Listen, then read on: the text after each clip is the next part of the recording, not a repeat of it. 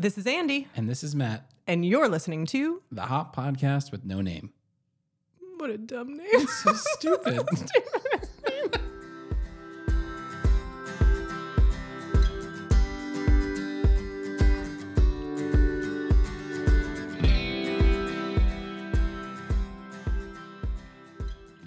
and we are off. Episode 18. That's it. That's it. All right. That, that is how many there have been. Thank you for acknowledging. you are accurate. I've done the math. Good. I can count that high. Just we're getting close though. We're getting real close. We're going to have to stop doing these Yep. soon. All of a sudden it's like episode a number. so all right. Homework. We know where to start. Let's get to it. All right. Do you remember I- what it was? I do. Okay. um, at the end of last episode, we said um, to think about an area where we have a mismatched solution set. So, where the solution to something happening, a problem, an issue, an upset, wouldn't be right for the performance mode that the person doing the task would be in at the time something could occur. yes. And you have a very good, which is, I know. Are you giving me credit for something right yeah, now? I don't actually. Can I start over? Yeah. Uh, you have a serviceable story for this topic um, that is it's actually one of my favorites. So Yeah. no pressure, but don't make me look like a fool. God, It's actually it's not my it's not my story. yes, So um I'm gonna I'm gonna do my best to get all of the details right. But this was actually a story that Bob Edwards experienced and then uh, told when we trained together many times. So I feel like I was there, but I actually wasn't there. Um, but it is one of the first times that I started to understand um, kind of a bigger picture narrative in how performance modes fit into at least how I see these hop concepts. So story time. We ready? story time, and also Yeah. I, I, I feel bad giving you any credit. I want to give it all to Bob. Thanks, Bob. taking it away. We appreciate it, but no, go ahead. Okay.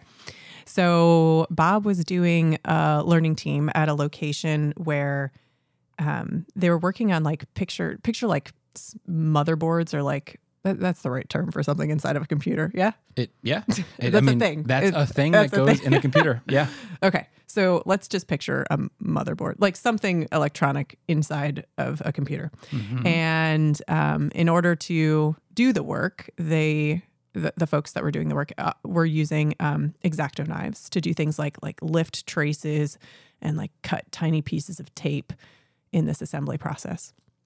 And um, one day, one of the folks that was using an exacto knife went to the restroom and uh, didn't realize that he had carried the exacto knife with him to the restroom.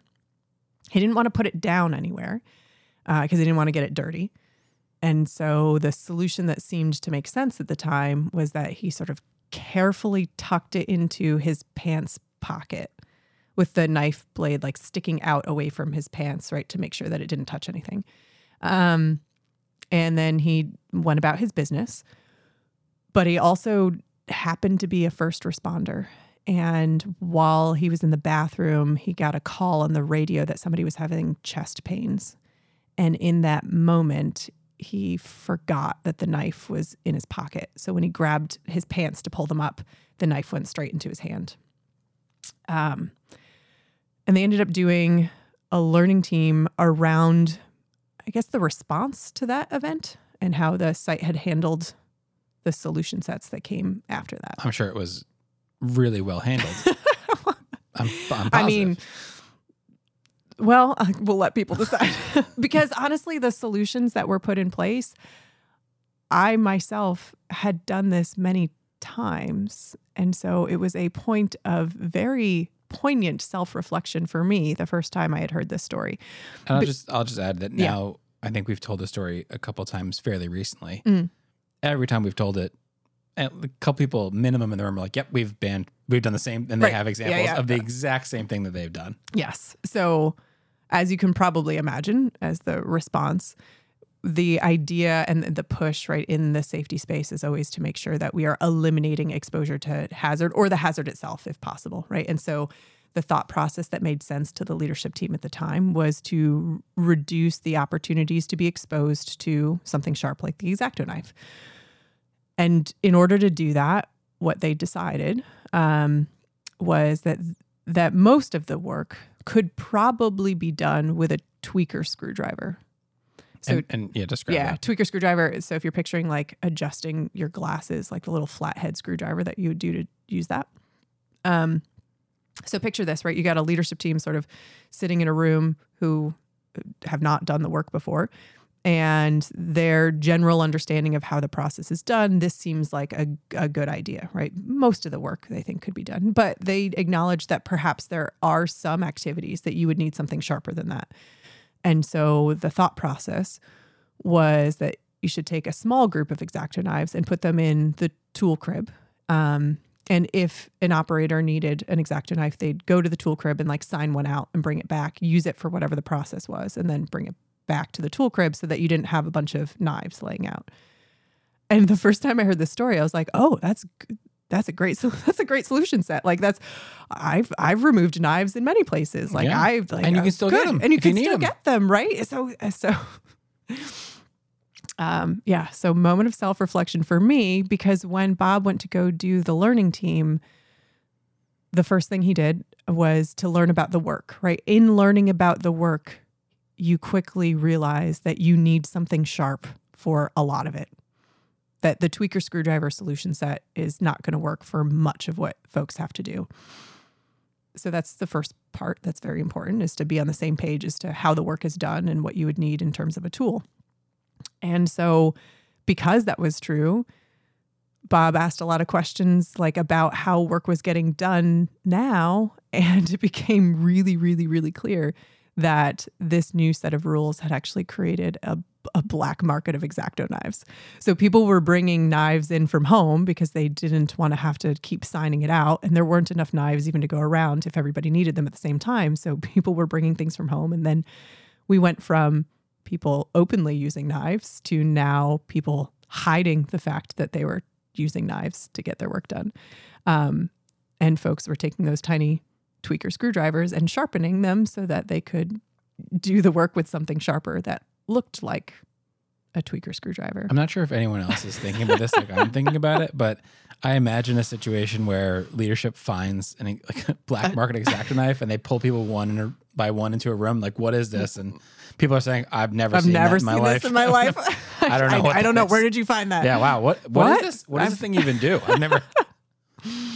And so I, I started to think when I heard this story for the first time of right how many times I'd taken away knives and whether or not I had created a black market of exacto knives myself. And I can tell you with confidence, I had actually in three different locations. I had I had personally taken away knives, given people some sort of replacement for it, whether it be a safety knife or like a small ceramic knife, and then n- never actually learned whether or not that was a suitable replacement. Right? I I had made the decision, um, and and just sort of said that, this is what we were doing going forward, and didn't leave conversation open to figure out whether or not that was actually a good solution set.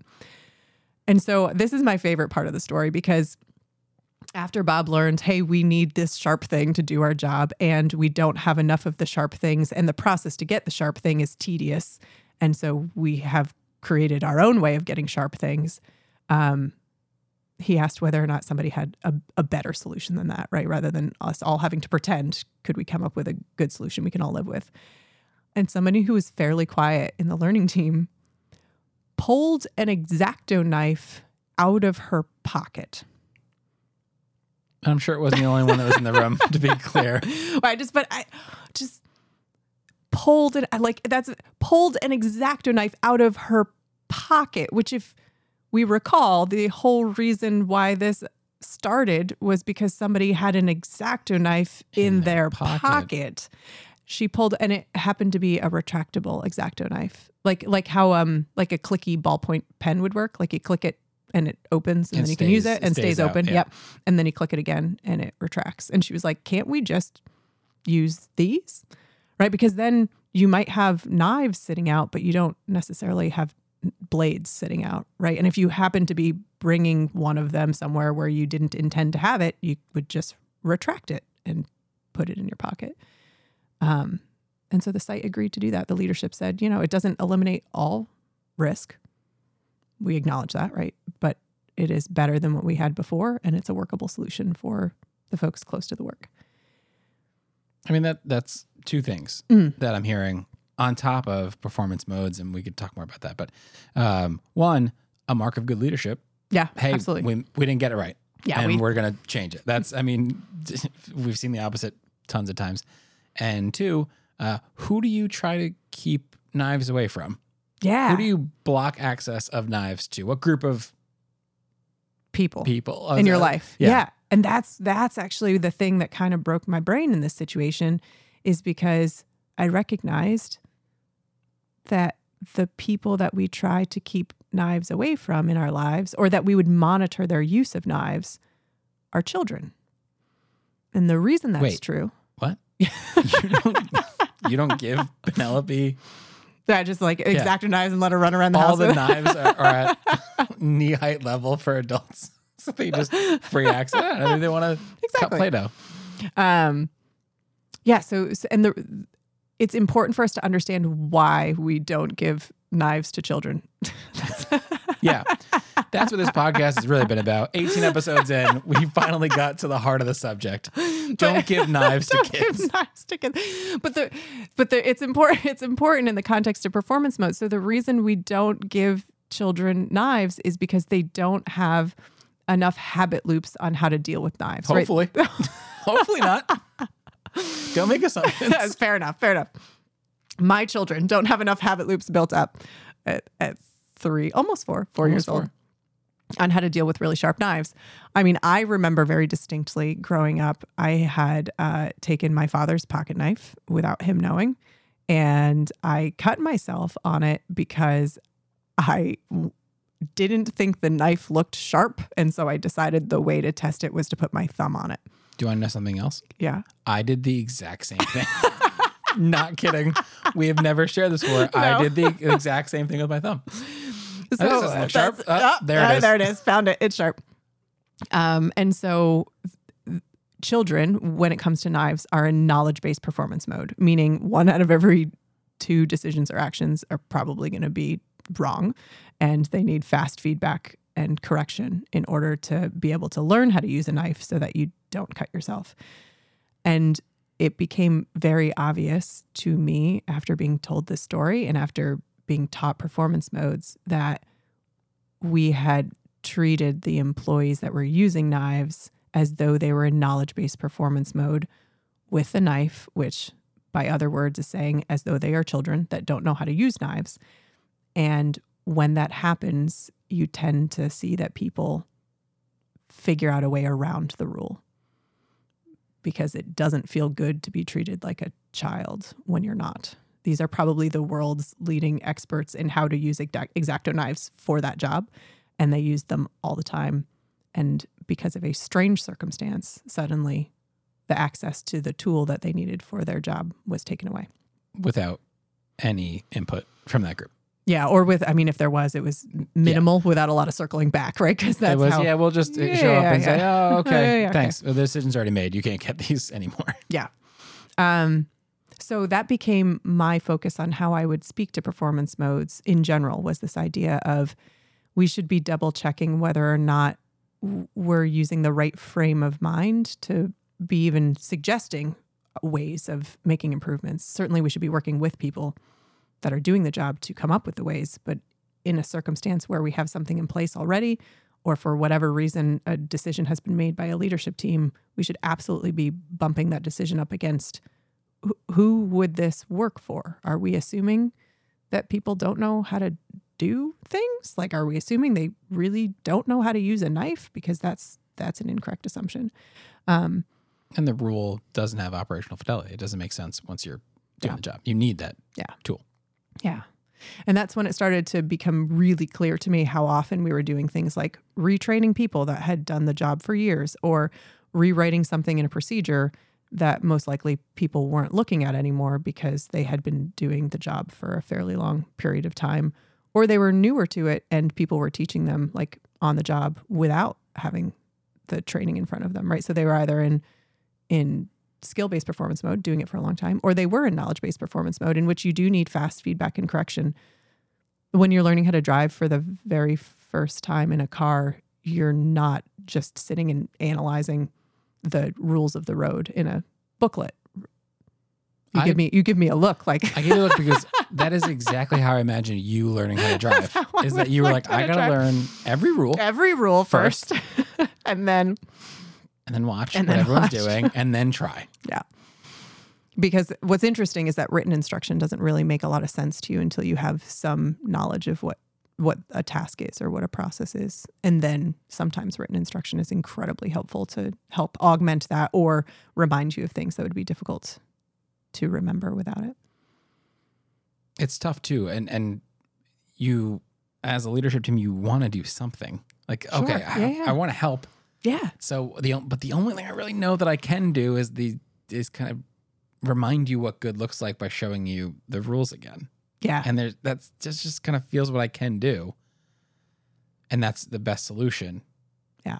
With what I know that I actually have to give you. Yeah. A lot of this hop space is um, just being able to look ourselves in the mirror and recognize that what we historically may have been doing probably wasn't as beneficial as we were hoping.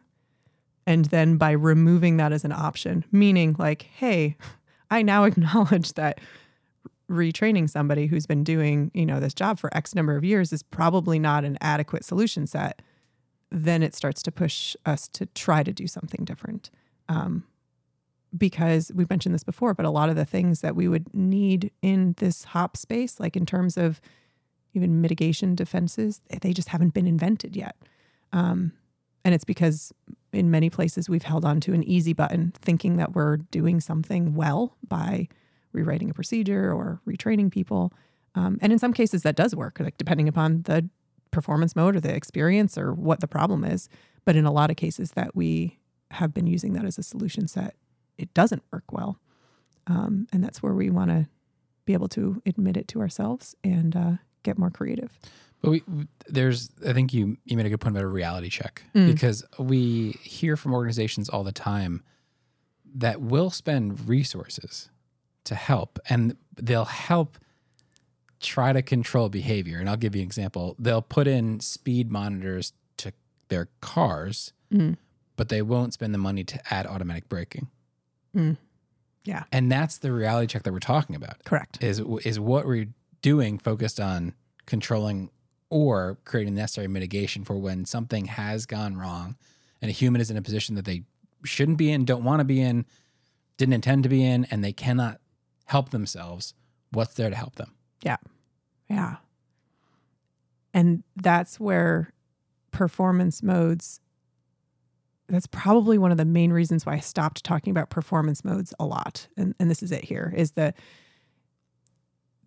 the truth is that different types of controls work well for different performance modes. But also, the truth is that we have people in all performance modes in many tasks all the time. And also, one task, one person can be up and down the scale of performance modes very easily. I mean, just even as something seemingly as simple in our mind as uh, someone doing maintenance work on a piece of equipment. Right, you might be in skill-based performance mode, meaning you could you're talking and having conversation, not even paying attention to what you're doing while you're taking the panel off, right? So you're you know using a screwdriver, taking a panel off. Um, then you get into the machine, and maybe you've done whatever this process is before. Maybe it's a preventive maintenance process. You've done it before.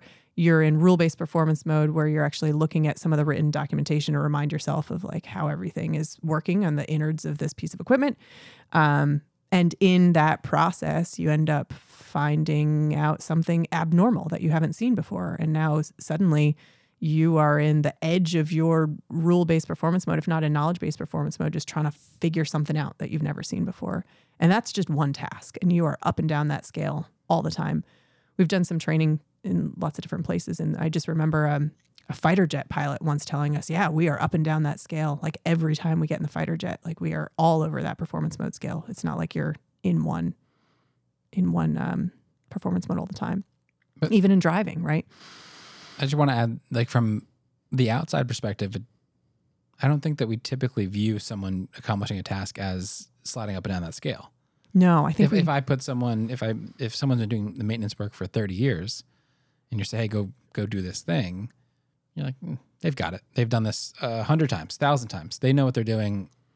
I just assume that they're automatically in skill based. Yeah. And that's it. Yeah. And I think that that sort of oversimplification of like this human is going to fall into this discrete category of performance mode for, you know, all of the tasks that they have done routinely. I, I think that's where um, I started to s- see my brain oversimplifying things and other people oversimplifying things. What I did take away from teaching performance modes for a while, though, that I think is really, really important and actually the whole point of why I wanted to do some sessions or some discussions on this is the fact that mitigation defenses don't care what performance mode you're in. Meaning, like, although when you're brand new to something, fast feedback and correction is needed, right? Or when you are, you know, done something for a while, you need written documentation. Like, those things are discreetly dependent upon how familiar you are with a task. There is one type of defense that doesn't care and that's the mitigation defense. That's the one where, independent of how experienced you are with something, you would have never intentionally put yourself in the position that you're in. And as a person with the response time that we have, our reaction times, and our ability to process information, we're probably not going to get ourselves out of that position without some external help. So that's like automatic braking in your car. which we love to use because it's such a good example. Yeah. It's it's almost superhuman in nature, right? It's taking over when the human can't react. Right. And it doesn't care whether you are a new driver Yeah. or whether you've been driving for 30 years and someone cut you off and slam on their brakes right at the wrong time and you weren't able to do it yourself. Correct. Doesn't matter. doesn't matter. Uh, really well designed fall protection doesn't do, it doesn't care why you fell. Right, it works independent of whether part of the reason you fell is because you were brand new to something or you've been doing it for a bunch of times and you were not afraid of anything. It doesn't care. It's agnostic to how you got there. Um, tearaway gloves doesn't care whether or not similar to the putting our thumb on a pocket knife. Right? Did somebody who was brand new to something not see that there was a potential for some risk and put their finger in a place that somebody else who has more experience would never do it. Doesn't care if that's the reason that you got into that position or you've been doing this for whatever task for a million years and you just you know were called and distracted for a second and put your hand in a place that you didn't intend. It, it works either way. Um Can I you something? yeah When you were describing that last part, I was in my head trying to guess whether you're going to say the phrase plum forgot, which is one of your favorite phrases. And I lost a bet to myself. I don't know what that means, but I'm going to have to pay myself something at some point. or it doesn't matter if you plumb forgot There it is. Okay. Now, much better. and and that was my personal sort of biggest takeaway of the recognition of how powerful that type of of controller defense is um, and yet we don't think to design them as often as i hope in the future we think to design them which is why we're gonna do some homework on it Oh, yay. Oh. Yay. Homework. What is it? Tell You're- Are you so excited about the homework? So, homework is uh, is to design a mitigation defense that doesn't exist yet. And you can bend the laws of reality, right? So we just want to get our yeah. So you can you can design something that like by physics you're not sure if it's going to work or not, or would be like astronomically like infeasible financially to do, or uses technology that doesn't exist yet. We just want to get our our brains thinking in this space. And what, what what's one that you invented? Yeah, I think about this a lot. And the one that comes to mind is actually really, really boring and maybe exists in some place, which I hope somebody tells me it does. But um, when we drop off a rental car, like you return a rental car, there's signs everywhere that say, you know, did you forget your keys or did you leave the keys in the car? And in my mind, right, I'm thinking that that's not a great mitigation defense for things, right? So if I happen to see that sign, great. Um, if I'm looking forward, or if I'm n- newer to it, and I'm like, what do I do with my car with my keys? Right, though that that inf- that is very informative and very helpful. But I've done Thank this. a you, signs. Thank you, signs. But if I've done this a million times, right, that if I'm gonna forget my keys, it's because I'm doing a bazillion other things at the same time, and I'm not gonna see those signs, or or maybe I do by chance. But I want to put in the mitigation defense of, you know, when you leave a store and you get the little, like, hey, you accidentally stole this. That's what it's for, right? Like if you have, Yeah. yep. hey, you forgot to pay for this thing, and it makes a noise. Whatever. Or he- the the polite way to say this, hey, someone may have forgotten to take somebody it off. may when have you forgotten to take off your tag. Um, my thought is that why wouldn't we have one of those attached to the keys? And um, as you're leaving, if you had the keys on your person somewhere, you would have an attention activator, which is very useful for skill based performance mode. That told you, hey, you you forgot the keys, and then there'd be a location right there by the exits going to the terminal for you to put your keys in. We That did see something interesting. I think it was Houston Mm. or Phoenix hmm Airport, where the bus, Yeah, the shuttle bus. the shuttle driver bus that takes you from the rental car back to the terminal, says that they can take your key, which Yeah. was interesting. says if you have it on you. But if you don't know you have it on you, that's the, and you need to be alerted to it, you need to be alerted to it, right? not charged. I think it's like five hundred dollars or more. yeah. Well, they're solving for a different problem, right? They're not solving. they're solving for the financial Yeah. difficulty of somebody taking your keys. But anyway, so that's just one sort of simple example. So that's All the right. homework. Invent something that doesn't exist. Simple, Yeah. easy, easy no problem. Do it just whenever you want. just invent, invent something totally Invent brand new. For when you never intended, sorry, that's the definition that we want to use for this mitigation. You never intended to be in that position. I never intended to have the keys on my person, and now I need something to help me. Help. Help. Okay. Cool. That's it. We're done. That's it. Thank you, everyone. Have a good couple weeks, and we'll talk to you soon.